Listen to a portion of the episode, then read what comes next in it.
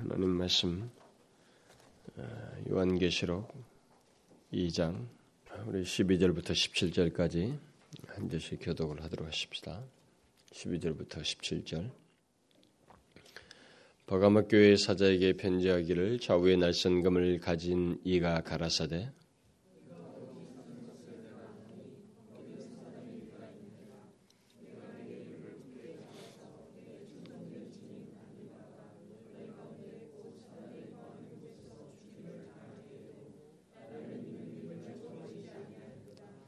그러나 내게 두어 가지 책망할 것이 있나니 거기 내게 발람의 교훈을 지키는 자들이 있도다. 발람이 발락을 가르쳐 이스라엘 앞에 올무를 놓아 우상의 제물을 먹게 하였고 또 행음하게 하였느니라.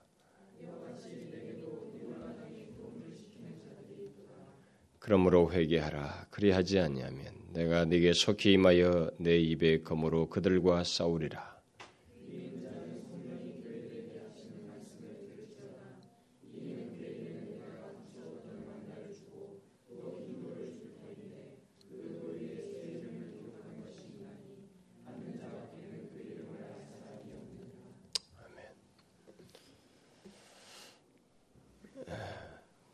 지난 시간에 그 13절을 주로 살폈잖아요. 그 13절을 중심으로 해서 어, 버가모 교회에 보낸 그 메시지 중에서 어, 주로 칭찬하신 내용이죠. 그 칭찬한 내용을 살펴보았습니다. 버가모 교회는 사단의 위가 있는 어, 사단의 보좌가 있다고 하죠. 그러니까 그의 강력한 통치가 있는 그 도시 속에서 그들의 형제가 순교까지 당하는 그런 사실을 목도하면서도 아, 그리스도의 이름을 굳게 잡고 그리스도께 대한 믿음을 저버리지 아니하였다라고 했습니다. 버가모 교회의 성도들은 사단의 그 저돌적인 공격이 있는 바로 그런 현장 속에서 그 핍박을 통한 공격이 거센 그런 환경 속에서 믿음을 저버리지 않고 굳게 섰다는 것입니다. 사단은 그리스도인들이 굳게 잡고 있는 그 믿음의 손을 주님으로부터 떼어놓기 위해서 다양한 공격을 어, 감행을 하는데 그 쓰는 방법 중에 그 가장 그 혹독하고 어, 사람들을 고통스럽게 하는 그 방법이 바로 핍박을 통한 방법인데 그런 방법을 이 바가모 교회에 물론 앞에서도 우리가 비슷한 장면들을 많이 보았습니다만 1세기 성도들에게 특별히 그랬는데 특별히 이 버가모 교회 성도들 향해서 그런 모습을 나타냈단 말입니다. 그래서 버가모 교회 그리스도인들은 그런 그 사단의 그 혹독한 그 어, 공격 어, 어떤 그 괴계에도 어, 그들이 그것을 잘 감당하면서 그 사단의 전략에 넘어가지 아니하고 믿음을 지켰다라고 그랬습니다. 그 사단이 우리를 그 하나님의 백성들을 공격하는 그 방법 중에 하나인 이런 핍박을 통한 방법은 참으로 우리가 견디기 힘든 것입니다. 특별히 목숨을 요구하는 핍박일 때 그 핍박은 많은 사람들이 견뎌 하기 힘들어하고 그것 때문에 때로는 배반도 하고 이 배교도 하는 이런 장면도 역사 속에서 있어 왔습니다. 그래서 예수 그리스도를 믿는 것 때문에 자신의 가치가 인정받지 못하고 또 무시된다거나 또 직장을 잃고 재산을 잃는 것도 사실상 견디기 힘든 것입니다. 그런데 우리의 목숨까지 요구한다면 그것은 더더욱 견디기 힘든 것입니다. 예, 다른 것도 아니고 예수를 믿는 것 때문에 예, 주님께 대한 어떤 신앙의 문제를 가지고 이것을 배반만 하면 살려주겠다. 그러나 이것을 배반하지 않으면 너를 죽이겠다고 하는 이런 가혹한 시련이 다가올 때 그것에서 그것을 이기면서 믿음을 지킨다고 하는 것은 참으로 어려운 것입니다. 사단은 바로 그 같은 일을 그 버가목 교회 성도들에게 이 버가목 교회를 향해서 행하였고 그랬는데도 불구하고 이 교회는 버가목 교회 성도들은 그 혹독한 시련 속에서도 믿음을 저버리지 아니하고 잘 지켜 나갔다는 것입니다.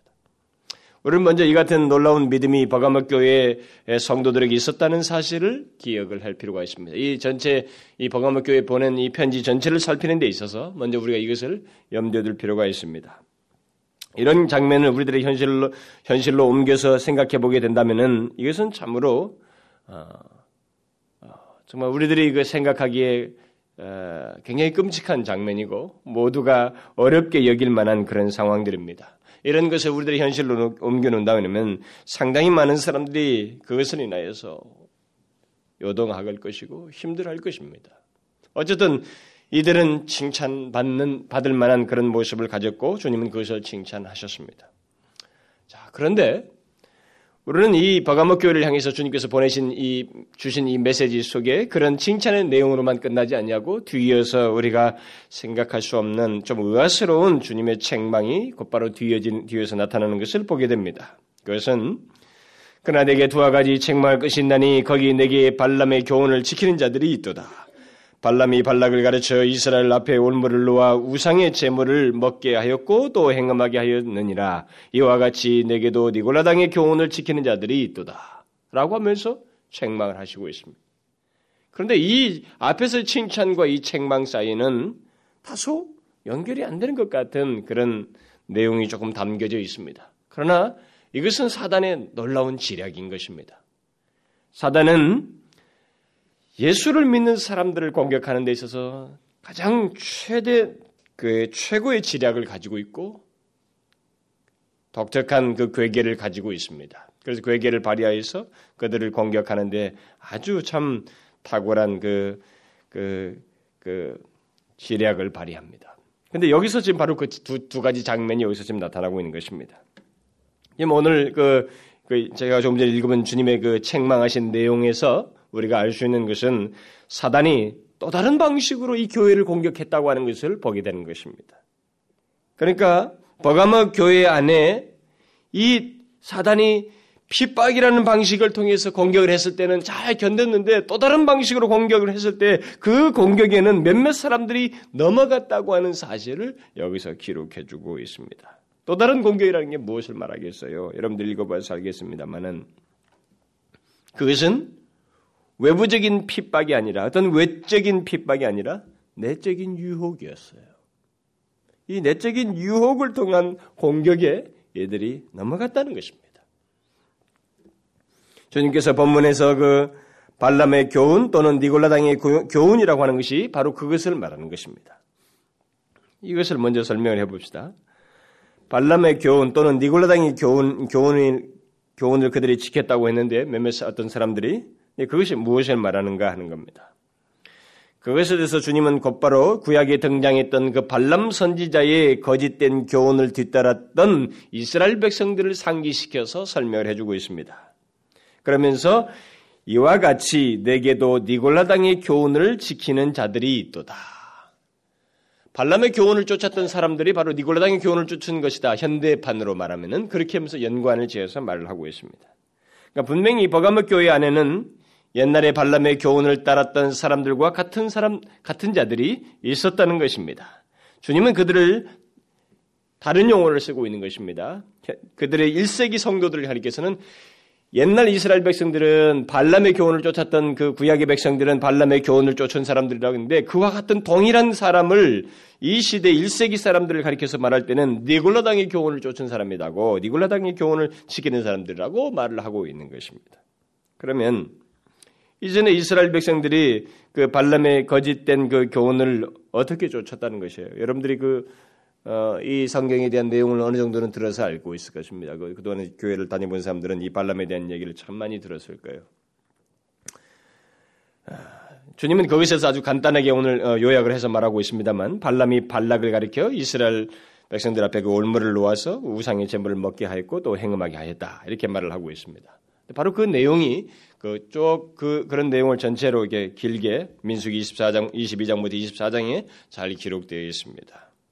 그 그것을 간단히 언급하게 되면 모아방 이 발락이라는 왕이 어, 이스라엘 백성들이 가나안을 향해서 이렇게 가는 중에 이제 가나안에 거의 입성을 다들 다든지요. 그 가는 길에 오면서 몇몇 나라 왕들 여러 왕들을 파하고 그 방해하는 왕들을 다 이기면서 이렇게 막 그들을 다 정복하면서 말이죠. 이렇게 계속 행진해 오다가 마침 모압방 모압 앞 평지에 이제 이들이 진을 치고 있었던 것입니다. 사실 이스라엘은 공격할 의사가 의사를 처음부터 가지고 있었던 게 아닙니다.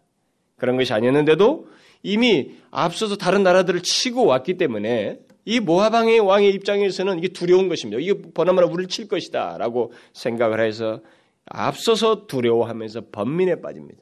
이 번민에 빠지다가 이 사람은 이렇게 직접 무기로 싸우는 것으로는 될 것 같지가 않다라고 하는 것을 보나마나 저기는 저렇게 이기면서 오는 데는 특별한 그 신적인 그들의 그들이 믿는 신의 역사가 있을 것이다라고 하는 그 정도의 지식까지 이 사람은 가지고 있었던 것입니다. 그래서 그걸 번민하다가 생각한 것이 뭐냐면 발람이라고 하는 선지자를 불러서 그 선지자를 통해서 종교적으로 해결하자는 것입니다. 그래서 그 선지자를 통해서 이스라엘을 저주케 하면 그 저주에 따라서 이게 신적인 역사에 따라서 음, 어떤 것이 될 것이 아니겠는가. 그래서 자기들은 해를 입지 않을 것이다라고 생각하고 미리 선수를 친 것입니다. 그러나 발람이 이스라엘을 저주하려고 이제 실제 나중에 그 요청을 받아들여서 가가지고 이제 저주를 하려고 입을 열기만 하면 이 이상하게 거기서 그 입에서 저주가 아닌 축복이 바로 나와버리는 것입니다. 그러니까 하나님이 그렇게 그의 입에 역사를 하셔서 저주를 하려고 했는데 나오는 말은 축복인 것입니다. 이 발락이 발락 왕이 깜짝깜짝 놀라는 얘기만 자꾸 하는 거예요. 그러자 이 발람이라는 사람이 그 이전까지는 그래도 제대로 된 선지자였습니다. 그런데 여기서 이 사람이 그러니까 제대로 된 선지자였었는데 이제 이렇게 어 물질의 눈이 어두워서 따라온 거죠. 따라왔는데 거기서도 이렇게 되는 결과를 놓고 뒤돌아설 수도 있는데 이 사람에게 한 가지 미련이 있었어요.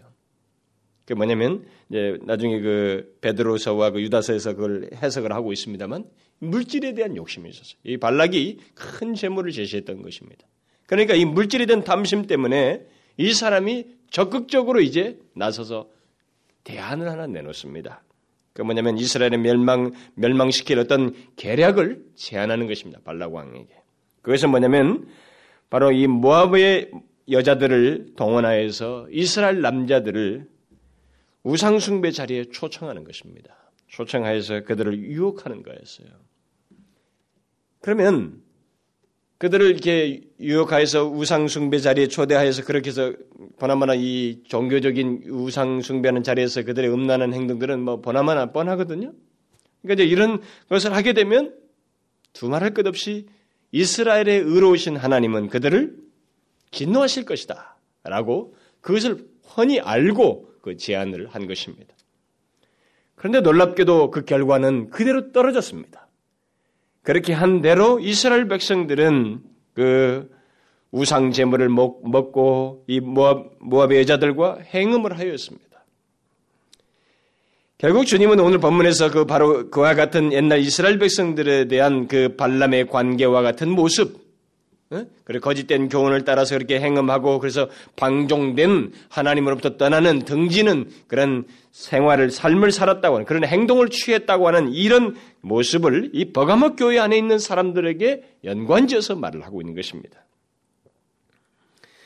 그러니까 옛날 이스라엘 백성들과 그 발람과의 관계, 관계와 같은 그것이 이 버가모 교회 그리스도인의 그 니골라, 니골라당과의 관계로 연결지어서 지금 말을 하고 있는 것입니다. 결국 그게 뭡니까? 이렇게 연관지어서 말을 하는 그 말하면서 핵심적으로 말하는 게 뭡니까? 그것은 옛날 이스라엘 백성들이 발람의 거짓된 교훈, 그의 계략에 넘어서, 넘어가서 방종했던 것처럼 이 버가모 교회 그리스도인들도 하나님께서 주신 은혜의 자유를 방종으로 뒤바꾼 거예요. 앞에서도 제가 에베소 교회를 설명하면서 얘기했지만 니골라당의 교훈, 발람의 교훈이라고 하는 것은 종교적인 것을 싹 이용을 하되 어, 오용하도록 하는 것입니다. 근데 거기에는 어떤 그들의 내적인 이 정욕이라든가 욕심이라든가 이런 것들을 부추겨서 그것을 자극하여서 하는 것입니다. 그러니까 이들에게 있어서는 니골라당의 교훈이라는 것은 하나님의 은혜에 대한 이해가 있는 사람을 이것을 자신의 정욕과 욕심에 연관지어서 활용하도록 하는 것입니다. 그래서 하나님의 은혜를 방종된 자유로 쓰도록 하는 그런 거짓된 교훈을 바로 이 니골라당의 교훈이었던 니골라당의 교훈이 바로 그런 교훈이었던 것입니다. 그러니까 그런 교훈을 따라서 행동을 하는 그런 사람들이 이 버가모 교회 안에 있었던 것입니다. 마치 죄를 짓기 위해서 하나님께서 은혜를 주신 것인 양, 이 하나님의 은혜가 죄를 짓기 위해서 얼마든지 쓸 수도 있는 것인 양, 그렇게 그들은 거짓된 교훈을 따라서 행동을 하는 사람들이 있었던 것입니다. 그래서 그들 중에 어떤 사람들은 분명한 죄악과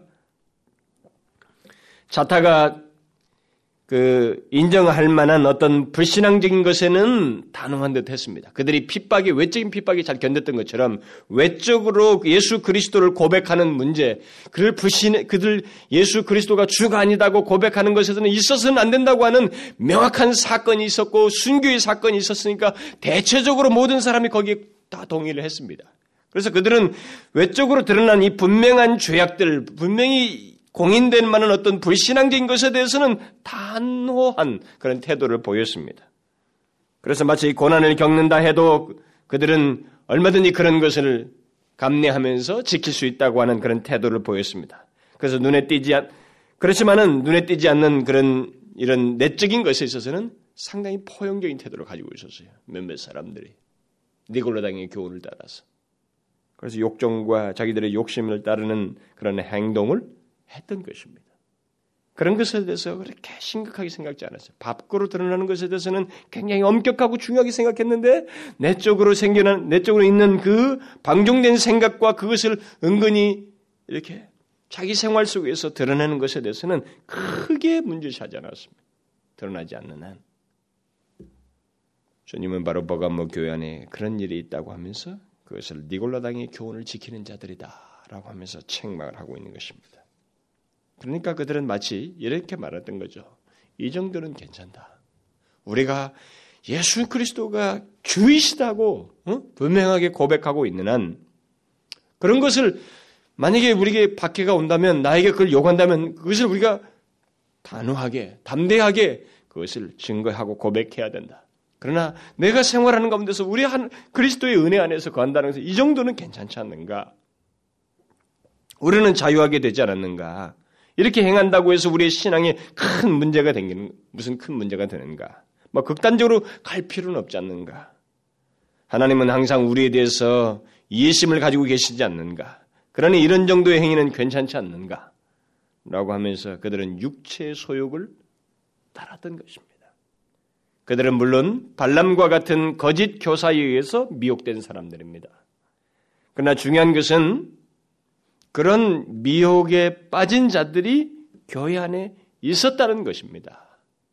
그리고 그들에 의해서 이 교회는 예수 주님께서 보실 때 문제가 될 만큼의 어떤 모습을 가지고 있었고 이렇게 아직도 계속 꿈틀거리는 그런 모습을 드러내고 마치 그것을 얼마든지 영향을 미칠 수 있는 그런 상태를 가지고 있었다는 것입니다. 자, 눈에 띄는 것에는 선이 분명한 듯 하면서 눈에 띄지 않는 것에서는 눈에 띄지 않는 어떤 내적인 소욕에 있어서는 방종스럽고 자기 합리화와 정당한 정당화된 어떤 주장과 이론을 가지고 자기의 행위를 하는 이것에 대해서 주님은 놀랍게도 예리하게 보고 계시는 거예요. 주님은 바로 그런 사람들이 교회 안에 있다고 하는 것을 여기서 말씀을 하시면서 책망하시고 있는 것입니다. 여러분 이 문제는요. 물론 이 배후에는 사단이 있습니다. 조금 더 제가 다시 언급을 하겠습니다만.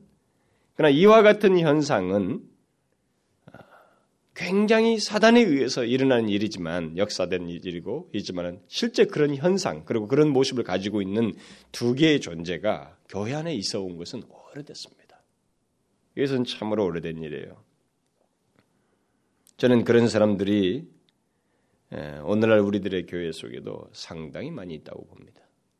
자다가 인정할 만한 죄와 불신앙에 대해서는 선명하고 선이 분명한 듯하고 외적으로 드러나는 것은 고백도 분명합니다만 그러나 자기 삶에 속된 것과 이 세상 정신을 따른 것에서는 대단히 포용적이고 예, 이렇게 하나님의 말씀을 자기 방식대로 편한 편, 편 편리하게 해석을 하여서 포용적으로 신앙생활을 하고자 하는 사람들이 저는 우리나라에도 우리 오늘 조국교회 조국교회 안에 상당히 많다고 생각이 됩니다. 그것은 제가 어디서 종종 느끼냐면 무엇인가 어디서든 만나던 외부 사람, 외부 교인들하고 만나던 그들과 어떤 신앙적인 얘기를 나눈 데 있어서 그들이 말하는 이 신앙에 대한 내용들, 그들의 삶에 대한 내용들이 너무 동의가 되지 않는 너무 이렇게 속되고 뒤섞인 그런 생각들을 가지고 있는 것들을 많이 발견하기 때문에 그렇습니다. 그들은 보편적으로 말을 하는 것입니다. 좀 극단적이다. 그죠? 하나님의 말씀대로 뭐 이렇게 산다, 뭐 이렇게 그런 걸 가지고 말씀을 연구하면서 막 그렇게 하는 그런 것은 좀 극단적이다. 예수는 그렇게 믿을 필요가 없다라고 자꾸 생각하는 것입니다. 그 자기들이 살면서 내가 예수를 믿는다. 나는 그리스도인다 라는 것에 대해서는 분명하게 고백할 수 있습니다. 나는 사회 속에서 내가 사는 현장 속에서 나는 그리스도인이라는 걸 얼마든지 말하며 살 수 있습니다. 나는 그런 것에서 분명하게 고백하면서 외적으로 단호하게 내 자신의 신앙을 고백할 수 있습니다라고 말을 합니다. 그러나 그들의 이면 속에서는 이 발람의 교훈을 쫓는 그런 신앙을 자기 합리화, 자기 정당화된 어떤 이론과 주장들을 가지고 신앙생활을 하고 속된 것과 세상 정신을 쫓는 그런 모습들이 상당히 있다 이 말입니다. 바로 그게 이 버가모 교회 안에 주님께서 책망하시는 그룹이에요. 대상들인 것입니다. 문제시하고 있는 그런 사람들인 것입니다. 저는 그런 사람들의 어떤 질문도 그동안 많이 상담해 보았고 나눠 봤습니다만 저는 의외로 많다고 생각이 돼요. 그러나 그것은 주님께서 여기서 말씀하시는 것처럼 니골라당의 교훈입니다. 바로 그런 식의 신앙 논리와 생각을 가지고 하나님을 믿으려고 하는 것이 바로 니골라당의 교훈이에요. 근데 오늘날의 우리들의 교회의 형편에서 보게 되면 오늘날 그리스도인들의 형편에서 보면 사실 특별히 이 시대 속에서는 이 니골라당의 교훈, 이 발람의 교훈을 쫓는 사람들이 상당히 많습니다. 저는 그렇게 생각이 돼요. 제가 너무 지나친지 모르겠습니다만 상당히 많아요. 글쎄요, 저는 모르겠어요. 다른 분들도 다 그렇게 하시겠지만 또 제가 아는 우리 뭐 동역자들이라든가 제가 저와 친분 관계에 있고 같이 나누는 그런 사람들 통해서도 항상 공감을 하고 그들로부터 이렇게 어, 공감을 하고 또 공유도 하는 내용들이지만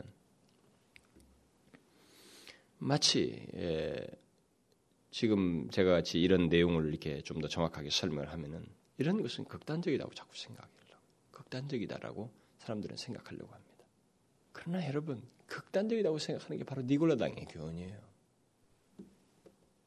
근데 이것은 사실 사람들이 우리들이 이렇게 똑똑한 것 같아도 영적으로 분별하지 못해서 그런 것입니다. 이것은 이 버가모 교회의 실체를 우리에게 주님께서 정확히 부활하신 주께서 밝혀준 이 내용에 비추어서 보게 될 때 이것은 또 하나의 사단의 멋진 전략인 것입니다. 그의 교묘한 괴계인 것입니다.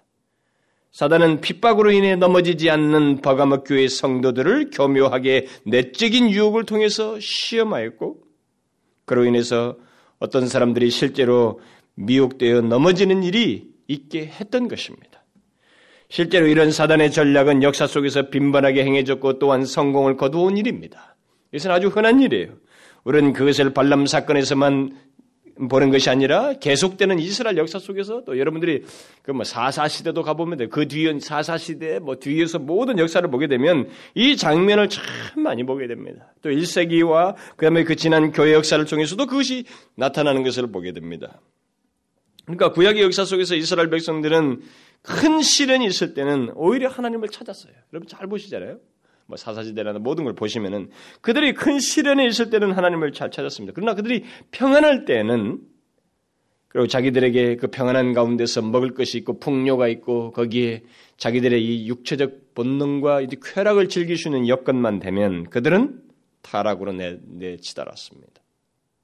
바로 그런 역사적 배경의 배후에는 바로 사단의 교묘한 전략이 있는 것입니다.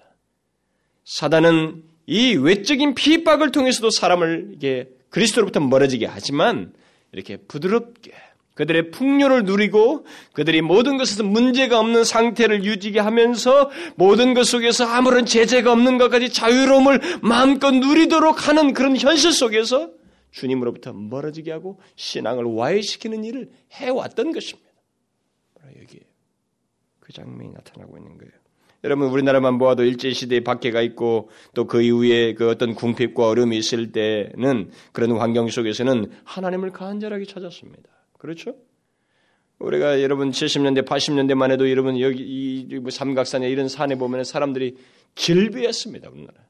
그것이 해외 기독교인들에게까지 알려질 정도로 유명한 일이었어요. 프레마운틴이라고 말이죠. 그런 데가 많다, 한국은. 그렇게 그들이 다 말을 할 정도였습니다. 그러나 지금은 사라졌잖아요. 누가 성공한 것입니까? 분명히 우리는 숫자가 많아졌잖아요. 교인들도 많아졌습니다. 조직도 커졌습니다. 교회들마다 재력도 많아졌어요. 분명히 모든 것이 다 좋아졌잖아요.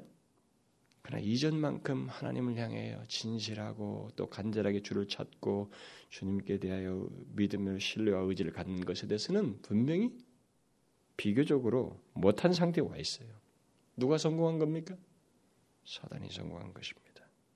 시련이 없는 오늘날에 마치 이스라엘 백성들이 풍요로운 음식과 여인에 취하였던 것처럼 오늘날 이 시대의 우리들도 풍요와 세상 정신에 취하여서 해이해진 모습을 분명히 보이고 있는 것입니다.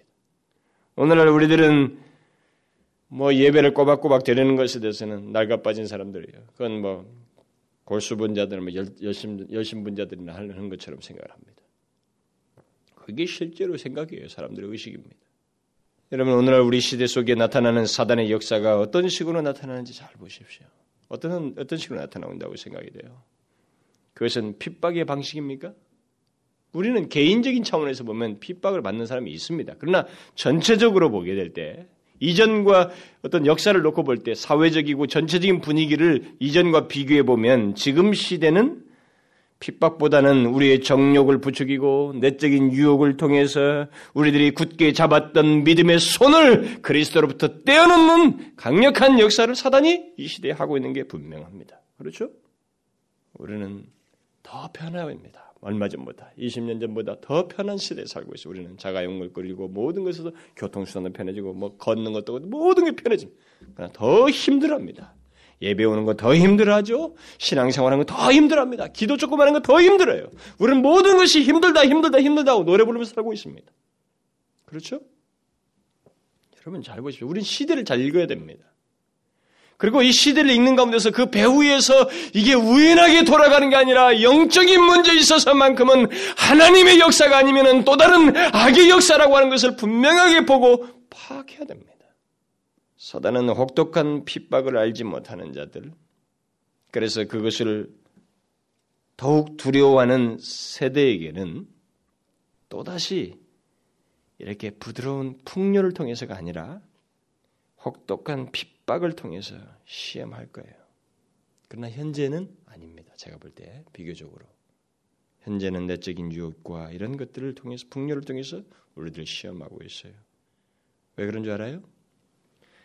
여러분 우리 시대에 이미 이전에 핍박을 받으면서 힘든 고통과 어려움과 공경과 궁핍 속에서 신앙생활을 한 사람들이 우리 시대에 아직 남아 있기 때문에 그래요. 이 세대들이 다 가버리고 궁핍과 그런 것이 모르고 풍요 속에서만 신앙생활하던 사람들이로 거의 세대가 다 구성됐을 때는 사단이 어떤 방법 쓸 줄 알아요? 다음에는 다시 돌아갑니다 핍박으로. 그걸 알아야 돼요. 계속 그거 방법만 쓸 것 같습니까? 예, 그것도 좋은 방법일 거예요. 그러나 그는 그것을 두려워하는 자들에게 예수를 위해서 죽는다는 것은 생각도 할 수 없다, 생각도 못하는 것 같은 그 세대에는 다시 그 방법을 쓰는 거예요. 그러나 어쨌든 이 세대는 보편적으로 세계적으로 보면은 지금은 확실히 핍박보다는 물론 아직도 뭐 모슬렘지나 이런 데는 핍박이 통해서 그런 일이 나고 뭐 중국도 그런 일이 있습니다만은 뭐 북한도 마찬가지고 그러나 보편적으로 많은 나라 속에서는 지금 사단은 이런 풍요를 통해서 우리의 내적인 유혹을 통해서 우리를 시험하고 있는 게 분명합니다. 사단은 우리들의 경험 속에 없는 것을 통해서 주로 시험을 해요. 그러니까 우리의 경험 속에서 약하게 여겨지는 것, 우리가 약 감당하기 힘들어하는 그런 것들 그런 것을 언제든지 사용하여서 우리를 시험하고 미혹하는 일을 하는 것입니다. 저는 한두 세대가 지나고 나면 그때까지도 주님께서 재림하시지 않는다면 사단은 목숨을 위협하는 시련을 겪어보지 못한 이 그 세대 사람들 그런 시련을 하게 될 때 벌벌 떨 그 세대들을 향해서 다시 혹독한 핍박을 통해서 목숨을 요구하는 핍박을 통해서 공격하는 전략의 변화를 가져올 거라고 저는 생각이 듭니다. 실제로 계시록 후반부에 가면 주님께서 재림하시기 전에는 혹독한 시련이 찾아오잖아요. 그것이 임박했을 때. 특별히 전천년설의 입장에서 보면 뭐 무천년설의 입장에서도 그, 그것이 어느 정도 다 포함되어 있습니다. 전천년설 입장에서 보면은 굉장히 그것이 크게 강조되고 있습니다. 대환란, 환란기가 있다는 거죠. 막 수많은 사람들이 변절한다는 거죠. 예수 그리스도를 부인한다는 것입니다. 어쨌든 사단은 그런 전략의 대가인 것입니다. 이 버가모 교회는 외적인 핍박에는 잘 견뎠어요.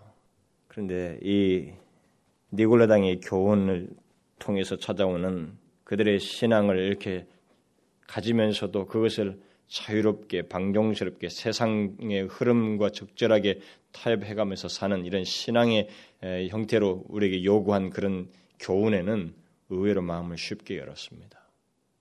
오늘날 그런 사람들이 없겠어요, 여러분? 우리들의 교회에 참 많잖아요.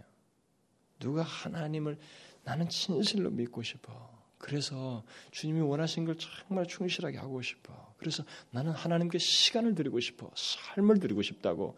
내게 있는 모든 것이 모든 것을 다 주께서 주셨으니까 규모 있게 쓰고 싶어. 달란트, 시간, 나의 능력, 지혜, 직업, 물질 모든 것을 하나님 앞에 바르게 쓰고 싶어. 이렇게 하면서 사는 사람이 우리에게 얼마나 있습니까, 여러분?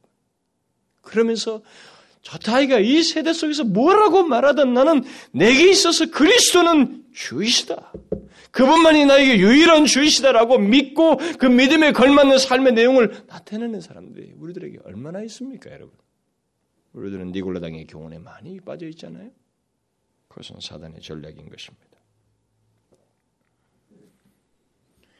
그러므로 우리는 먼저 이와 같은 이 버가모 교회를 향해서 보여주신 이런 내용을 통해서 여러분 그런 환란이 아, 이런 그 혹독한 이런 시련들 뭐 이런 것이 어떤 식 시, 혹독한 시련을 통해서든 뭐 니골라당의 교훈을 통해서 오든 간에 이런 사단의 이 전략이 우리들의 나의 개인의 지금 현재 삶 속에서는 어떻게 그것이 예, 예, 분별되어지고 그것에 따라 나는 어떤 위치와 어떤 모습을 가지고 있는지 한번 살펴봐야 돼요. 그러기 위해서 이 말씀을 배우는 거 아닙니까? 우리는 한번 그래서 살펴봐야 된다고요. 여러분 자신의 신앙과 삶을 한번 비추어 보십시오. 그런 맥락에서. 여러분은 눈에 띄는 것에는 단, 단호합니까? 분명히 성경이 자타가 우리가 모두가 입을 모으는 그런 말씀에 대해서는 하나님의 그 죄라고 여기는 것들, 신앙의 부신앙적인 것이라는 것은 단호합니까? 그리고 나는 예수 그리스도를 믿는 사람이라고 하는 것을 선언하고 남들에게 밝히고 증가하는 것은 그 정도까지는 단호합니까? 좋습니다. 내적인 것은 어떻습니까? 자신의 내적인 삶은 어때요? 자신의 현재 삶에서 게으르며 나태하며 소극적으로 자기를 관리하며 하나님을 믿는 것에 있어서 주님의 말씀을 따르는 데 있어서 자기 이론과 자기 방식과 자기 합리화를 가지고 주님을 믿고 따르지는 않습니까? 만일 그렇게 하고 있다면 그것은 사단의 전략이 성공한 것입니다. 여러분에게. 그 사람은 자기도 모르게 이 세상에 오늘날 우리 우리들의 기독교계에 만연돼 있는 니골라당의 교훈, 니골라당의 교훈에 빠져 있는 것입니다. 누가 가르쳤느냐는 것을 이제는 추적도 하지 못할 만큼 퍼져 있는 니골라당의 교훈에 빠져 있는 것입니다. 그러나 여러분 잘 아십시오. 주님은 예리하십니다. 부활하신 주님은 그걸 너무도 정확하게 하셨어요. 버가모 교회가 깜짝 놀랄 일이겠지만은 정확하게 아시고 내게 두 가지 책망할 것이다. 라고 하면서 그것을 딱 집어서 말씀하셨어요. 그것을 우리는 알아야 됩니다. 나는 잘 믿고 있어.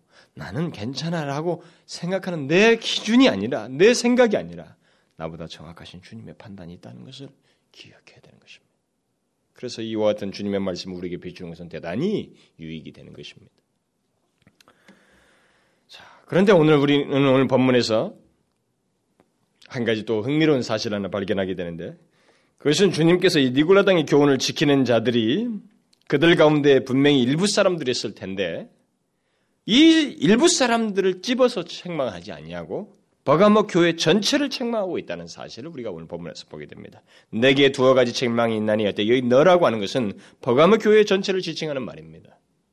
왜 몇 사람만이 니골라당이 거짓된 교훈을 지켰는데 곧 몇 사람만이 하나님의 은혜를 왜곡하며 방종한 생각 속에서 생각을 가지고 행동을 했는데 그것을 두고 왜 버가모 교회 전체를 지칭하여서 책망했을까? 왜 그랬을까? 자, 여기서 우리는 이와 동일한 사건을 이런 동일한 경험을 잘 다루었던 예배석 교회와 비교, 비교해서 답을 찾아봐야 되는 것입니다. 그것은 분명히 몇 사람이 무지하여서 그렇게 한 것이라기보다는 그들이 이런 것을 전혀 몰라서 무지하여서 이렇게 행한 것이 아니라 니골라당의 교훈이라고 하는 것을 자연스럽게 따는 것이 아니라 발람과 같은 거짓 교사에 의해서 그들이 영향을 받았고 그것을 따르고 있었기 때문에 주님께서 이것을 교회에게 묻고 있는 것입니다. 교회에게 책망하고 있는 거예요. 그렇다면 이것은 개인적인 문제이기 전에 교회적인 문제라는 것입니다. 다시 말해서 그것은 교회가 잘 분별하여서 처리했어야만 하는 문제라는 것입니다. 그러니까 먼저는 거짓 교사의 실체를 말씀에 비추어서 분별하고 그것을 그, 그, 그들로부터 그들을 내어 쫓는 그런 일을 그리고 그 하고 또 그, 그, 그들의 교훈에 빠진 자들은 회개하도록 권면하고 필요하다면 권징하는 일을 했어야 하는데 가만히 있었던 거예요. 덮어두고. 뭐 그런 것에서 근데 여러분 우리가 사실 그렇거든요. 내가 익숙하게 아는 친구가 친구가 그리 서서히 이전에 예수를 잘 믿었는데 서서히 타락해 되었나 봅시다. 서서히 여러분 청년부 안에 각 그룹 안에 자기 성경 공부 그룹 안에 어떤 멤버가 그렇다고 생각해 봐요. 직접 피부로 실제적으로 한번 생각을 해보시면 돼요. 우리가 항상 성경 공부도 하고 같이 모이고 만났던 그 사람. 근데 그 사람이 점진적으로 세상으로 빠져들어간다고 봅시다. 교회는 나와요. 주일날도 나오고. 점진적으로 빠져들어간다고 나옵시다. 여러분 그때 어떻게 해요? 우리가 그걸 뭐 얘기합니까? 그 사람을 붙들고 같이 기도하면서 뭐 이렇게 어?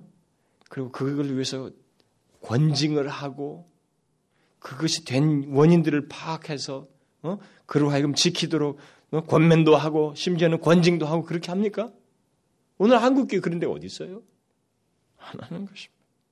근데 그걸 지금 주님이 지적하고 있는 거예요. 이 교회가 했어야 된다는 거예요. 그런데 에베소 교회가 바로 그걸 했잖아요. 에베소 교회를 칭찬하시면서 말씀하셨잖아요. 내가 악한 자들을 용납지 아니한 것과 자칭 사도라되 아닌 자들을 시험하여 그 거짓된 것을 네가 드러낸 것과 네가 니골라당의 행위를 미워하였다라고 하면서 나도 미워한다 하면서 칭찬하셨잖아요. 이런 에베소 교회와 같은 모습이 없었던 거예요. 주님은 교회가 그런 사실을 눈 감고 있는 것에 대해서 사랑이 많다. 너희는 덕을 세우는 도다. 이렇게 말하고 있지 않습니다. 오히려 주님은 네가 니골라당의 행, 행위를 미워한도다라고 하면서 나도 미워한다. 이렇게 말씀하신 분이에요. 그러므로 우리는 거짓된 교사에 의해서 영향을 받고 그것이 계속해서 퍼져나가는 것을 잘 분별하여서 또한 그것을 대적해야만 하는 것입니다. 거짓 교사는 오늘날 이 시대에는 직접적인 대상도 될 수 있지만 세상 정신이요 거짓된 사상일 수도 있습니다. 물론 사람이 일차적으로 들어요. 그런데 지금은 너무 크게 퍼졌어요. 거짓 교사들이 실체 없는 거짓 교사들 너무 많아 우리 시대. 그리고 그런 것에 어디서 영향을 받아가지고 그 교회에 들어와가지고 그 교회 안에서 외형상으로는 기도도 열심히 하고 뭐도 하는 것 같은데 그 사람의 사고방식과 이 말 속에서는 그런 것이 드러나는 거예요. 이럴 수도 있는 것입니다. 사람들은 잘 모르죠. 그러나 교회는 그것을 파악해야 된다는 거예요. 네, 그걸 누가 해야 되느냐? 우리 모두가 해야 된다는 것입니다. 주님은 교회 지도자만을 지칭하여서 책망하고 있는 게 아닙니다. 교회 전체를 지칭하여서 책망하고 있습니다. 우리 모두가 그렇게 해야 된다는 거죠. 에베소 교회가 그랬던 것처럼 에베소 교회는 모든 교회가 그들이 전체가 같은 뜻을 가지고 그렇게 했습니다. 시험하 전체가 시험했어요. 분별했고 그래서 그들을 대적했던 것입니다. 대적을 해야 됩니다. 왜요? 그 배후에 사단이 있기 때문입니다. 우리는 이것을 기억해야 됩니다. 이것은 목사 한 사람으로 할 수 없어요. 목사가 앞서서 나면은 우리들은 파당을 쪄버려요. 제가 언젠가 앞에서 설명했잖아요. 우리는 아, 사랑이 없다. 너무 차갑다. 너무 감상적이에요. 성경이 말하는 사랑이 진리를 진리와 함께하는 사랑이 하나도 모르고 하는 소리들. 근데 그런 식의 주장을 하는 사람들이 널려 있어요, 교회 안에. 답답합니다. 그러나 주님은 책망하시고 있어요. 이걸 교회가 안 한 것에 대해서. 어쨌든 이 시대는 그게 없어요. 우리들의 교회 속에는. 그건 아쉬운 것입니다. 그러나 주님은 오늘 본문에서 책망만 하고 끝내지는 않습니다. 항상 주님은 살 길을 제시하시는 분이에요. 무엇인가 잘못을 지적하셨을 때는 항상 살 길을 제시하는 분이 주님이십니다. 실수가 있어도 잘못을 범했어도 돌이킬 수 있는 기회를 주시고 살 수 있는 길을 제시하는 분이 바로 주님이셔요. 그것이 바로 오늘 본문에서도 나오고 있습니다. 자, 주님께서 그런 상태에서 회복, 회복, 회복되기 위해서 어떻게 하라고 말씀하시고 있어요? 주님은 간단하게 말씀하시고 있습니다. 회개하라. 여기 회개하라는 것은 그냥 슬퍼하라는 게 아닙니다. 완전히 제자리로 돌아오라는 것입니다. 제자리가 어떤 것입니까? 거짓 교훈을 제하고 주의 진리 위에 견고히 서라는 것입니다. 교회는 주님의 진리 위에 견고히 서 있는 게 제 모습이지 그 안에 거짓된 교훈이 판을 치거나 그것이 역사되거나 어떤 자리매김을 하고 있으면 안 된다는 것입니다. 어떤 개인에게 있어서도 마찬가지인 것입니다. 교회는 거짓 교훈의 근원을 분별하여서 그 교사를 에베소 교회처럼 드러내어서 내어 쫓든지 권증을 하든지 회개하느라고 권면을 하다가 안 되면 그런 식으로라도 해서라도 분명하게 거기에 대해서 그의 사악함을 죄악됨을 드러내야 되는 것입니다. 그리고 니골라당의 교훈에 빠져서 방종하는 사람들을 방종한 생활을 하는 사람들을 속히 그 죄악된 생활에서 돌이키라고 해야 되는 것입니다. 돌이키도록 해야 돼. 주님은 여기서도 역시 다른 길을 제시하고 있지 않습니다. 오직 회개하라고 말하고 계십니다. 회개하는 것 뿐이에요. 멸망으로 가고자 하지 않는다면 다른 길은 죄악된 생활에서 돌이키는 것 뿐이라는 것입니다. 주님은 만일 그렇게 하지 않냐면 내가 네게 속히 임하여 내 입의 검으로 그들과 싸울 것이다라고 말씀하시고 있습니다. 이 말씀 무슨 말이에요? 주님께서 내 입의 검으로 그들과 싸울, 싸운다는 것은 자신의 말씀을 곡해하여 자기 마음대로 행하는 자들을 그들이 곡해한 바로 그 말씀으로 심판할 것이다라는 거예요. 그들을 칠 것이다는 것입니다. 그 말씀으로. 우리는 주님의 말씀이 마치 날선검과 같다는 것을 앞에서 배웠습니다. 주님이 버가모 교회의 좌우에 날선검을 가진 이로 묘사된 것도 바로 이런 내용과 연관되어 있습니다. 그러니까 주님은 자신의 말씀으로 그 말씀을 왜곡하는 자를 좌우의 날섬검처럼 심판하겠다고 말씀하고 있는 거예요. 일찍이 주님은 이 땅에 계실 때 그런 말씀을 하셨습니다. 요한복음에 기록하기를 나를 저버리고 내 말을 받지 아니하는 자를 심판하실 리가 있으니 곧 나의 한 그 말이 마지막 날에 저를 심판하리라. 그렇게 말했어요. 주님의 말씀은 바로 그런 특성을 가지고 있습니다. 하나님의 말씀은 바로 그런 특성을 가지고 있어요. 지금 우리가 듣고 있는 이 주님의 말씀은 그것을 왜곡하며 듣지 않고 거역한 자들에게 결국 심판의 칼이 된다는 거예요. 우리는 이것을 기억해야 됩니다. 주님의 말씀은 우리에게 위로가 되는 것이기도 하지만 그것을 무시하고 거역할 때는 그 말씀이 바로 우리를 대항하여서 싸우는 것이 되고 심판하는 검이 된다는 것입니다. 오늘날 하나님의 말씀을 건성으로 듣는 사람들, 건성으로 들을 뿐만 아니라 그 말씀을 무시하면서 사는 사람들, 또 우리 또 뭐 설사 주님의 말씀을 잘 듣, 는다 할지라도 그것을 삶 속에서 무시하면서 그 말씀을 왜곡하며 거짓된 교훈과 이론과 사상으로 자기를 지장하고 그것을 합리화하면서 자기식으로 해석하여서 방종한 삶을 사는 사람들에게 주님은 그들이 들은 말씀, 그 말씀이 그들에게 검이 되어서 심판할 것이다. 대항할 것이다. 그렇게 말을 하고 있는 것입니다. 잘 생각해 보십시오. 우리가 흔히 하나님의 말씀은 우리에게 참 위로가 되잖아요. 결국은 은혜가 되는 말씀 아닙니까? 근데 그 은혜가 되는 말씀, 우리에게 용기를 주고 격려가 되는 말씀이 한편에서는 그것을 무시하고 왜곡할 때는 검이 된다는 것. 얼마나 놀라운 얘기입니까? 이것은 하나님이 주님이 공평하시다는 걸 말해주는 거예요. 자신의 말씀이 진리다는 것을 증명하셔야만 하는데 어떻게 증명하겠어요? 그것으로 판단하는 거예요. 그러므로 주님의 말씀을 자기 방식대로 해석하여 적용하는 거짓 교훈을 우리는 대단히 경계해야 됩니다. 하나님의 말씀을 자기 방식대로 해석하는 그런 습성이 우리 안에 있다는 있으면은 이것은 니골라당의 교훈 아니 니골라당의 교훈 전파자인 거짓 교사를 내가 스스로 갖고 있다고 생각해야 돼요. 무슨 말인지 알겠어요? 주님의 말씀을 자기 방식대로 해석하여서 방종스러운 삶을 살고 그것을 정당화하면서 곡해하는 일이 있다고 한다면 그것은 그는 그가 들은 말씀이 다 위로는커녕 다 심판의 도구가 되어버리는 거예요. 그래서 우리는 그것을 경계해야 되는 것입니다. 하나님은 한 가지 중요한 심판의 원리를 우리에게 제시하신 것입니다. 그것은 바로 우리가 들었던 진리의 그 말씀, 그 진리의 내용과 분량에 대한 우리의 반응에 대해서 책임을 묻는다는 것입니다. 많이 들은 것만큼 많은 책임을 요구하고 그 들은 내용의 진리에 대한 그 반응 여부가 어떠느냐에 따라서 책임을 묻고 어떤 사람에게는 그것이 그대로 반응하지 않는 사람에 대해서는 심판한다는 거예요. 그 말씀이. 그러므로 우리는 구원의 말씀이 우리를 정죄하기에 앞서서 그 말씀에 진실하게 반응하고 순종하는 일을 해야만 하는 것입니다.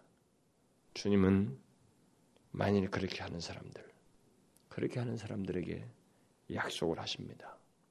말씀을 따라서 끝까지 요동하지 않냐고 믿음의 싸움을 싸워 이기는 자들에게 주님은 항상 여기서 모든 일곱 교회의 마지막에 약속을 하시는 것처럼 여기서도 약속을 하시고 있습니다. 뭐라고 약속하고 있어요? 이기는 그에게는 내가 감추었던 만나를 주고 또 흰돌을 줄 터인데 그 돌 위에 새 이름을 기록한 것이 있나니 받는 자밖에는 그 이름을 알 사람이 없느니라. 주님은 여기서 두 가지 선물을 두 가지 귀한 선물을 약속하고 있습니다. 하나는 감추인 만나이고 다른 하나는 새 이름이 새겨진 흰돌을 약속하고 있습니다. 먼저 그 감추어진 만나라고 하는 것은 구약 구약 시대에 구약에서 시대에 보면 그 이스라엘 백성들에게 내려졌던 그 만나를 기억하도록 하기 위해서 그것을 법계 속에 보통 이 만나가 이게 아침에 거두지고 나면 다 없어졌잖아요. 근데 법계에다가 그것을 보관토록 했습니다. 네. 법계 속에 보관 보관하는 어떤 만나를 담은 금 항아를 두었습니다. 바로 그것을 지금 암시하고 있는 거예요. 그러니까 구약의 만 근데 구약의 만나는 하늘로부터 내려온 그 떡으로서 예수 그리스도를 상징하는 것이거든요. 그것을 예수님께서 어, 오병이어 5천 그 명을 먹이시고 난 다음에 말씀을 하시잖아요. 음, 나는 하늘로서 내려온 참떡이니 이 떡을 먹으면 영생하리라. 자신이 바로 그 만나이다. 하늘로부터 내려온 떡이라고 말씀을 하시잖아요. 결국 주님은 광야의 이스라엘 백성들을 만나러 먹였던 것처럼 생명의 떡인 자신으로 인해서 새 이스라엘 백성들인 곧 이스, 그리스도인들이 체험을 입을 것이라는 것을 말씀해 주고 있습니다. 그런데 오늘 이 말씀은 현재적인 의미보다도 더 미래적인 의미가 더 많단 말이에요. 그것을 1차적으로 시사한단 말이에요. 그렇다면 감추인 만나를 주신다는 건 뭐겠는가? 그것은 이 땅에서 신령한 만나인 그리스도를 맛본 우리의 영혼들이 장차 영원히 그와 함께 잔치에 참여하게 될 것이다. 그를 위해 잔치를 베풀 것이라고 하는 것을 말해주는 거예요. 이기는 그에게는 주님께서 이와 같은 잔치에 참여할 수 있게 할 것이다. 그에게 그를 베풀 것이다. 라는 것을 지금 말씀하시기 위해서 이런 표현을 쓰고 있는 것입니다. 다시 말하면 우상의 재물을 먹지 않고 행음하지 않는 자들 그들에게는 그리스도와 연합한 자로서 그가 베풀 풍성한 잔치에서의 기쁨과 만족을 누리게 될 것이라는 것을 약속하시고 있는 것입니다. 그리고 또 다른 하나 선물인 그새 이름이 기록된 힌두를 준다는 말은 뭐 여러 가지 해석이 있어요. 여기는 해석도 거의 분분되어 있습니다. 모든 주석가들이 다 분분되어 있습니다만 고대사에서 흰돌이 승인과 받아들여진다고 하는 이 승인과 받아들임의 어떤 표했던 것을 우리가 염두에 둘 때 이 뜻을 어, 쉽게 이해할 수 있을 거라고 봐집니다. 그러니까 힌두를 주신다는 것은 일단 주님에 의해서 받아들여진다는 것이고 어, 그의 구원받은 구원받은 자들의 무리에 들어간다는 것을 의미한다고 할 수가 있습니다. 그러니까 근본적인 의미는 뭐 여러 가지 해석이 있더라도 여기서 공통적으로 우리가 생각할 수 있는 가장 근본적인 의미는 일단 선물이니까 그것은 신앙의 승리자에게 하나님께서 그들에게 어떤 그 상급으로서 영생의 축복, 영생의 축복이죠. 그 천국의 잔치의 즐거움에 참여할 수 있도록 하시겠다고 하는 것입니다. 1차적으로 그것을 담고 있어요.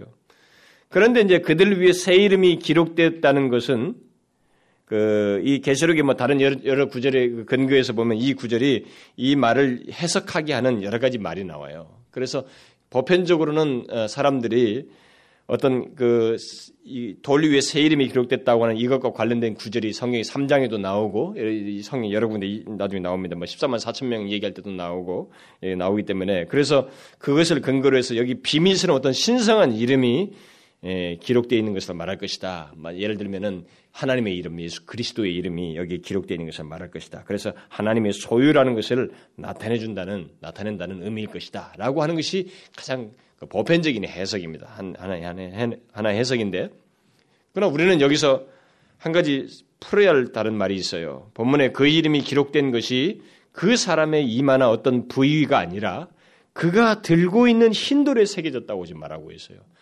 어떤 이마 같은 데는 지금 하나님의 이름, 이런 그리스도 이름 이런 것이 새겨진 것에 대해서는 앞에 다른 것과 연관해서 쓸 수가 있는데 여기서는 지금 그가 들고 있는 흰 돌에 새겨졌다고 말하고 있어요. 또 받는 자밖에는 그 이름을 알 사람이 없다는 것을 말하고 있습니다. 그럼 하나님의 이름, 그리스도의 이름을 받는 자밖에 모른다는 것은 조금은 우리가 달리 설명을 해야만 하는 어떤 내용을 담고 있는 것입니다. 어떤 사람들은 그리스도의 이름이 새겨졌는데 받는 사람밖에 모른다는 것은 뭐 넌 크리스천들이 예수 그리스도 이름을 알아준다고 해서 그들이 아는가? 진정한 믿음이 있는 사람에게는 안다는 거 아닌가? 그래서 결국 그리스도 이름이 새겨졌다는 것인데 그것을 진짜 믿는 참된 백성들에게 그것이 의미가 소유인 것을 확인난다는 것이다. 이렇게 해석하는 멋진 해석도 있습니다. 그것도 굉장히 설득력이 있어요. 그러나 저는 여기서 받는 자밖에 그 이름을 알 사람이 없다. 근데 그 이름이 하나님의 이름이라 그리스도 이름이라고 하기보다는 이것은 하나님께서 이기는 각 사람에게 주실 그야말로 새로운 이름이라고 생각이 돼요. 그러니까 그리스도에 의해서 하나님께 받아들여진다는 것을 그 당사자가 믿는다는 것이죠. 그가 알고 믿는다는 것이고 또 하나님께서 구원받게 되는 수많은 사람들을 획일적으로 보시지 아니하고 각 사람에게 그 사람만 아는 이름을 주신다는 것은 하나님께서 그 구원받은 각 사람에 대해서 획일적으로 대하지 아니하시고 각각의 개별성을 가지시고 그들에 대한 독특한 관계들을 가지고 독특한 친밀함을 갖질 것이라고 하는 것을 약속으로 말씀하시고 있다라고 생각이 된다 이 말입니다. 그것이 여기서 오히려 더 시사하는 바가 크다고 생각이 돼요. 그러니까 주님은 구원받게 되는 모든 사람들을 각각 귀하게 대할 것이고 각 사람과의 친밀한 교제를 영원토록 갖게 될 것이라는 것을 지금 약속으로서 주시고 있는 것입니다. 음? 그런 우상의 재물을 먹지 아니하고 행음하지 아니하고 자기 몸을 더럽히지 아니하고 그리스도를 위하여 순결하게 구분된 그를 주님은 친밀한 교제를 영원토록 그와 연합한 자로서 그의 독특한 관계를 그 사람만이 아는 그 이름 그 개별적인 관계를 가지고 가, 가, 영원토록 가지면서 그를 대하실 것이다. 귀한 존재로 대하실 것이라고 하는 것을 실수한다 이 말입니다. 천국은 분명히 하나의 공동체입니다. 그리스도의 머리로 해서 한 몸으로 비유했던 것처럼 하나의 큰 공동체예요. 그러나 우리는 우리 각자의 개성과 그리스도와의 개인적인 관계를 거기서도 동일하게 유지한다는 것을 잊지 말아야 됩니다. 우리는 인식을 가지고 갑니다. 우리는 나사로도 알아보고 이, 이 서로 알아보았던 것처럼 각자의 개성을 다 유지하도록 하나님께서 하셔요. 그러니까 그리스도와의 개인적인 관계를 독특한 관계, 독특한 친밀함을 다 갖는 것입니다. 제가 우리 집에 가족들이 여럿 있어도 개별적인 관계를 갖고 있는 것입니다. 얘와 얘는 전혀 달라요. 아무리 내 자식이지만 다른 것입니다. 그런 개별적인 관계를 친밀함을 갖는 것처럼 주님께서 그렇게 가질 것이라는 거예요. 각자만 아는 그 이름을 주셨다는 건 바로 그거예요. 물론 그리스도와 연합을 통해서 이제 그 이름이 새 이름이 주어진다는 것은 어떤 사람 말대로 우리가 이제 완성될 하나님에서 그리스도와 영원한 연합을 할 때에 둘도 같지 아니한 그런 독특한 새 이름 다시 말하면 어떤 명명된 이름이 아니라 각자의 영혼에 하나님의 형상이 견고하게 새겨지는 어떤 새 이름이 새겨지는 것 같이 새겨지는 일이 있을 것이다 라는 해석도 합니다만 얼마든지 설득력이 있어요. 어쨌든 중요한 것은 그런 개별적인 관계를 주님께서 갖질 것이다. 영원토록. 친밀하게 그것을 여기서 시사한다고 말할 수 있습니다. 그러니까 하나님은 누구 말 맞다나 구원한 무리들을 우리들이 소떼 보듯이 그렇게 보지 않는다는 겁니다. 모든 개인 개인에 대해서 다 독특한 기억들을 가지고 독특한 친밀한 관계들을 가지고 그들을 대하신다는 겁니다. 바로 그만이 안다는 말은 자기만이 알 사람밖에 없다는 그런 독특한 개별성을 강조한다 이 말입니다. 주님은 지금 그것을 약속하고 있어요. 여러분 이 각 일곱 교회에 대한 주 시는 모든 약속들은 다 보게 되면 거의 다 영생과 관련해 있습니다. 근데 영생의 그것을 선물이요 풍성인데 그것을 각각 사람들마다 각 교회마다 그 취해 있던 그들의 형편과 맞물려서 적당하게 설명하고 있어요. 중요한 것은 주님께서 결론적으로 주시는 약속은 우리들에게 이 세상에서 위로받지 못하고 대접받지 못하고 이 세상에서 제대로 되지 못했던 이 모든 것이 그리스도 안에서 풍성함을 누리고 만족을 누리는데 그것의 다음이 끝이 없다는 거예요, 정말. 그리스도로 말미암은 그 완전함과 풍성함과 그 만족, 기쁨이 있게 될 것을 그것을 영원토록 있게 될 것을 말하는 것입니다. 그러나 항상 반복하고 있는 게 있잖아요. 이기는 자에게는 각 교회에 대한 메시지에서도 회개하라 그러잖아요. 만약에 그런 상태에서 회개치 아니한 자는 해당되지 않는 것입니다. 우상의 제물을 먹지 아니하고 행음하지 않았다고 하는 것처럼 다시 말하면 이 거짓된 교훈에 물들지 아니하고 순결하게 믿음 생활하고 하나님을 온전히 믿고 그리스도의 말씀을 온전히 따랐던 그에게는 바로 이와 같은 대접, 개별적인 독특한 친밀한 하나님 자신의 주님 자신의 영원한 대접과 관계를 가질 것이다라고 약속해 주고 있습니다. 여러분 생각하십시오. 얼마나 복된 것입니까? 우리는 상상할 수 없습니다. 나중에 가서 다 뒤에 가서도 장면을 보게 됩니다만 그 부분에 가서 상상할 수 없는 주님의 약속. 근데 주님은 여기 2장부터 3장 사이에서 마지막 약속을 하실 때 화려한 묘사를 안 하셔요. 우리가 저 22장에 가서야 끝부분에 가서야 무슨 뭐 어? 열두 열매가 어떻고 뭐 이런 걸 보잖아요. 근데 여기서 그런 얘기 안 하셔요. 또 그런 것도 그렇게 중요하지 않아요. 우리 부차적으로 돌려버려요. 끝부분에 가서. 뭘 주로 얘기합니까? 계속 이기는 자에 대한 주님 자신의 관계를 주로 얘기해요. 영원한 관계. 여러분 이것보다 더 안겨. 그래서 영생이 하나님을 아는 것이라고 말하잖아요. 그리스도를 아는 것이라고. 이것만큼 하나님을 소유함이 그의 모든 것을 소유함이 되는 거잖아요. 그리스도와 함께함이 그가 가지고 있는 모든 것을 우리가 함께 누린다는 것이 되잖아요. 그래서 그리스도와 함께한 후사라고 말하지 않습니까? 이기는 자에게 그렇게 대우하시겠다고 그렇게 은혜의 선물을 최종적으로 얻고 누리게 하실 것이라고 말씀하고 있습니다. 여러분 기억하십시오. 이 시대에 사단의 또 다른 전략에 대해서 잘 분별하십시오. 그리고 그것을 분명하게 우리는 대항해야 됩니다. 그래서 나태함을 경계하십시오. 적당주의 신앙생활을 경계하십시오. 혼합주의 신앙생활을 경계하셔야 됩니다. 그것은 발람의 교훈을 쫓는 것입니다. 기도하겠습니다. 하나님 아버지,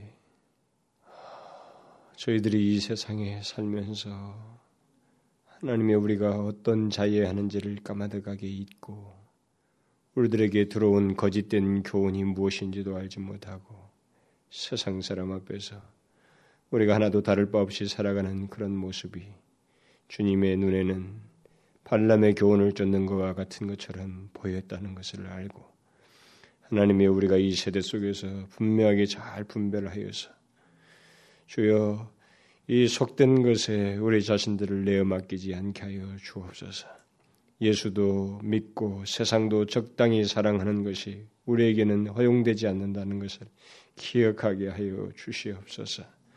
오 하나님 아버지여 하나님의 말씀에 분명하게 반응하며 깨달은 것만큼 우리가 거기에 바른 책임 있는 반응을 나타냄으로써 말씀이 우리를 심판하는 것이 아니라 구원의 말씀으로 우리 가운데 있게 하여 주옵소서. 예수 그리스도의 이름으로 기도하옵나이다. 아멘.